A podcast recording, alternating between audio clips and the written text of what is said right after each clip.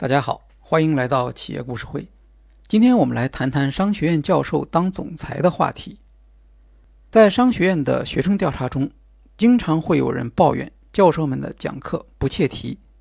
他们会说，这些教授从来没有在企业工作过，也没有什么创业经历，因此他们在课堂上所讨论的管理学问题，显然不能满足我们在企业工作的需要，不接地气。这是有工作经验的学生批评商学院教授常见的说法。对这个问题，我们可以从两个角度来评论。首先，管理学是不是一种理论体系？如果我们承认管理学是一种理论体系，那么就要承认教授在课堂上应当做的就是指导学生基于理论对企业的问题进行分析。所谓理论，是指只要条件具备。就能够得出预期的结果。比如，根据组织行为学里面的期望理论，员工的激励水平取决于他所认识到的绩效与努力之间的关系。企业应当给出清晰的目标，并且这种目标通过努力是可以达到的。而管理者的任务，则是帮助员工在工作环境中理解和确认自己的绩效与努力之间的关系。从而提高员工的激励水平。这样一种理论应当普遍适用于所有的国家和地区、所有的组织类型。商学院的课程不仅要讨论这一理论，还要通过考试保证学生掌握了这一理论的概念和分析方法。另一个角度与预期有关。到商学院学习的学员，他们的预期与商学院。和商学院教授对课程的预期是不一样的。前面所讲的更多代表教授们的预期，而不是学员的预期。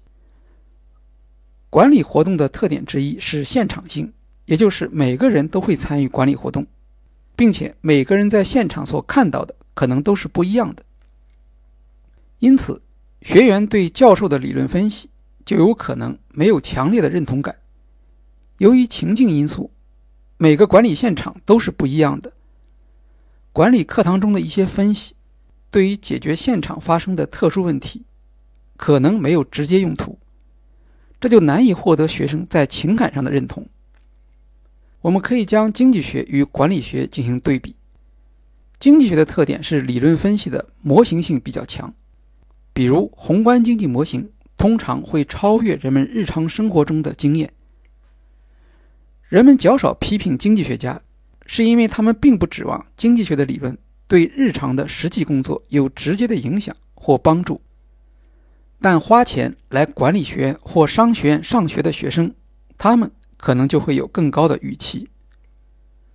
在这个意义上，可以说商学院课程的理论化不是问题，师生双方的期望落差才是问题。当然，商学院已经想了很多办法来改进。比如鼓励教授参与一些企业活动和创业项目，比较常见的是请老师参与企业的管理工作，比如培训或担任管理顾问。这些工作的成效有好有差。总的来说，由于教授不对企业的业绩负责，他们对企业的影响也就不会太大。当然也有例外，有些来自商学院的教授直接介入企业经营。在企业中扮演高管甚至总裁的角色，这种情况比较少，但我们还是可以找出一些实例来，比如阿里巴巴总参谋长曾明、蚂蚁金服首席战略官陈龙、菜鸟网络首席战略官陈威如、京东集团首席战略官廖建文、新希望六合联席董事长陈春花这几位教授。直接参与企业的重大决策，比如前面三位是阿里巴巴在十年时间里陆续聘请的，而陈春花教授则两次在同一家企业中担任高管职务，这在一定程度上证明了企业可以从商学院教授的服务中获得真金白银的收益。不过，让商学院的教授在企业任职也有很多困难。首先，他们的声誉是在学术上所获得的，学术界的评价标准和方法与企业界显然是不一样的，这会给他们在企业工作带来困难。其次，他们的主要经验和人脉是在学术圈，而在商业界可能缺乏作为领导者所需要的社会资源。第三，他们面临着职业声誉上的风险，需要做好万一失败的心理准备。那么，教授们是如何克服这些困难的呢？或者说，什么情况下商学院的教授在企业任职能够获得成功呢？我们来看下面这几个例子。首先是阿里巴巴的首席战略官曾明，他说：“其实战略官这个位置特别难做，因为首先他需要跟 CEO 有很强的同频共振。现在行业变化太快，一个人的脑子真的很难应付得过来，所以很多时候 CEO 需要一个思考的伙伴。”亚马逊创始人贝佐斯说过：“如果你做的每一件事把眼光放到未来三年。”和你同台竞技的人很多，但是如果你的眼光能够放到未来七年，那么可以和你竞争的就很少了，因为很少有公司愿意做那样长远的打算。贝佐斯没有说这个工作应当如何做。曾明的观点是，首席战略官是 CEO 完成这项工作的伙伴。具体到曾明教授，他认为自己的工作。是通过和马云的沟通和交流，影响他最后的战略决策。而曾明对其他阿里巴巴总裁的影响，更多体现在思维方式、思考问题的取舍上面，而不是具体的讨论战略。曾明曾经说过，在阿里巴巴，他只对马云负责，也就是说，他的工作任务只受马云支配，这样就可以避免企业内部。特别是大企业内部，由于部门利益或历史原因所形成的政治性因素的影响，拒绝站队，保护自己在企业内部有一个相对超然的立场。关于曾明教授在阿里巴巴的工作，我们在另一个节目《曾明谈阿里巴巴最重要的一次战略研讨会》里面有比较详细的说明，这里就不再展开了。再来看另一位首席战略官陈龙。二零一四年加入蚂蚁金服，他也来自长江商学院。在陈龙加入担任首席战略官时，支付宝已经有了十年的历史，余额宝也已经推出了一年多，并且取得了极大的成功。当时蚂蚁金服面临的问题不是增长，而是如何管理增长，特别是增长中所遇到的利益相关人问题。金融业务高度敏感。关系到社会稳定，在合规方面要求很高。而当时因为有了余额宝，蚂蚁金服几乎得罪了所有的金融机构。只要自己在业务上稍有不慎，随时可能遭到全面的清算。二零一六年末，蚂蚁金服召开了战略研讨会，当时正好发生了招财宝三亿元私募债违约以及支付宝圈子等事件。因此，这次会议的主题是“我是谁，做什么，不做什么”。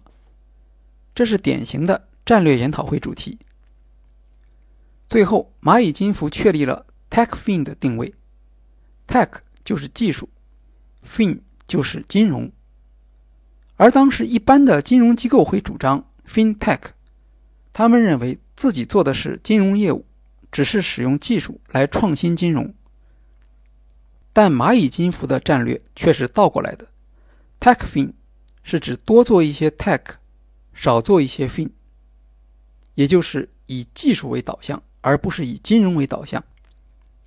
这当然是基于对蚂蚁金服资源和能力的分析。在这一阶段，强调介入金融业务会导致由于能力不足而发生重大风险，危害蚂蚁金服的品牌。同时也会导致行业反弹和更高的监管成本，就像余额宝高速成长，使得蚂蚁金服成为整个行业的众矢之的。首席战略官陈龙的主张是重新理解金融的理想。他批评说，传统的金融学教材里面只有股东利益最大化和套利模型，而完全不提金融对社会、对消费者的贡献。今天，金融的理想是用技术服务于用户的需求。比如，支付宝通过将金融交易和交易场景结合起来，支持中国电商增长。通过发现并创造余额宝等各种宝宝类产品，支持金融业的发展。这也意味着蚂蚁金服将克制由自己独立创新金融产品的冲动，而与现有的金融机构合作构建开放生态。今天我们看到蚂蚁金服的余额宝尽量保持低调，上线其他基金的产品，而不只是蚂蚁金服旗下天弘基金的产品。二零一八年，蚂蚁金服推出相互保产品，这是一款重大疾病保险。支付宝拥有极其庞大的用户群体，向这一群体营销保险产品是特别有诱惑力的。蚂蚁金服选择与保险公司合作推出一款新批准的相互保险产品——相互保，但很快受到监管部门的关注，不得不改变产品性质，从作为金融产品的保险转变为一款大众互助计划产品。这款产品利用了蚂蚁金服的技术平台，比如对顾客个人信息的验证技术，是典型的 TechFin，也就是从技术出发的带有金融属性的服务。由于相互保准确地满足了当前普通用户对重大疾病的保障需要，相互保成为蚂蚁金服最受欢迎的产品之一。在全球战略方面。蚂蚁金服的重点是搭建跨境支付体系，但强调全球化过程中的当地化，孵化各国本地的支付宝，而蚂蚁金服则输出技术和风控体系等等。和曾明一样，陈龙强调，一个公司最重要的战略观是他的董事长和 CEO，但他们需要思考的伙伴，而商学院的教授就扮演着。思考伙伴的角色。廖建文是第三位长江商学院出身的首席战略官，他在2017年加入京东。京东创始人刘强东曾经说：“以前京东的战略非常简单，比如做电商的时候就三样东西：用户体验、成本、效率。那个时候公司并不需要战略部。”2016 年初，京东定下四大战略。O2O、智能化、国际化、金融。结果，这四大战略中只有金融进展较为顺利。京东的当务之急是全面梳理现有业务，明确清晰的战略方向以及新的增长点。和曾明一样，廖建文进入了公司的管理层，对战略有更直接的干预和影响。学者如何分析企业业务？廖建文举过一个例子：由于京东是以自营业务起家，采销体系特别强大，这就使得供应商很重要。以客户为中心的概念有时候没有那么清晰。他曾经向刘强东提议，将一项两百多亿的大客户采购事业部，从一个面向消费者的事业部中独立出来，因为两者的模式不大一样。一周之后。这个部门便独立出来了。我们再看另一个决策例子：二零一七年，京东面临着要不要投资服装电商唯品会的决策。CFO 黄宣德认为，从财务视角看，京东投资唯品会，无论是合并还是战略投资，都是一加一大于二的效果。因为我们不善于非标品，而唯品会善于非标品运营。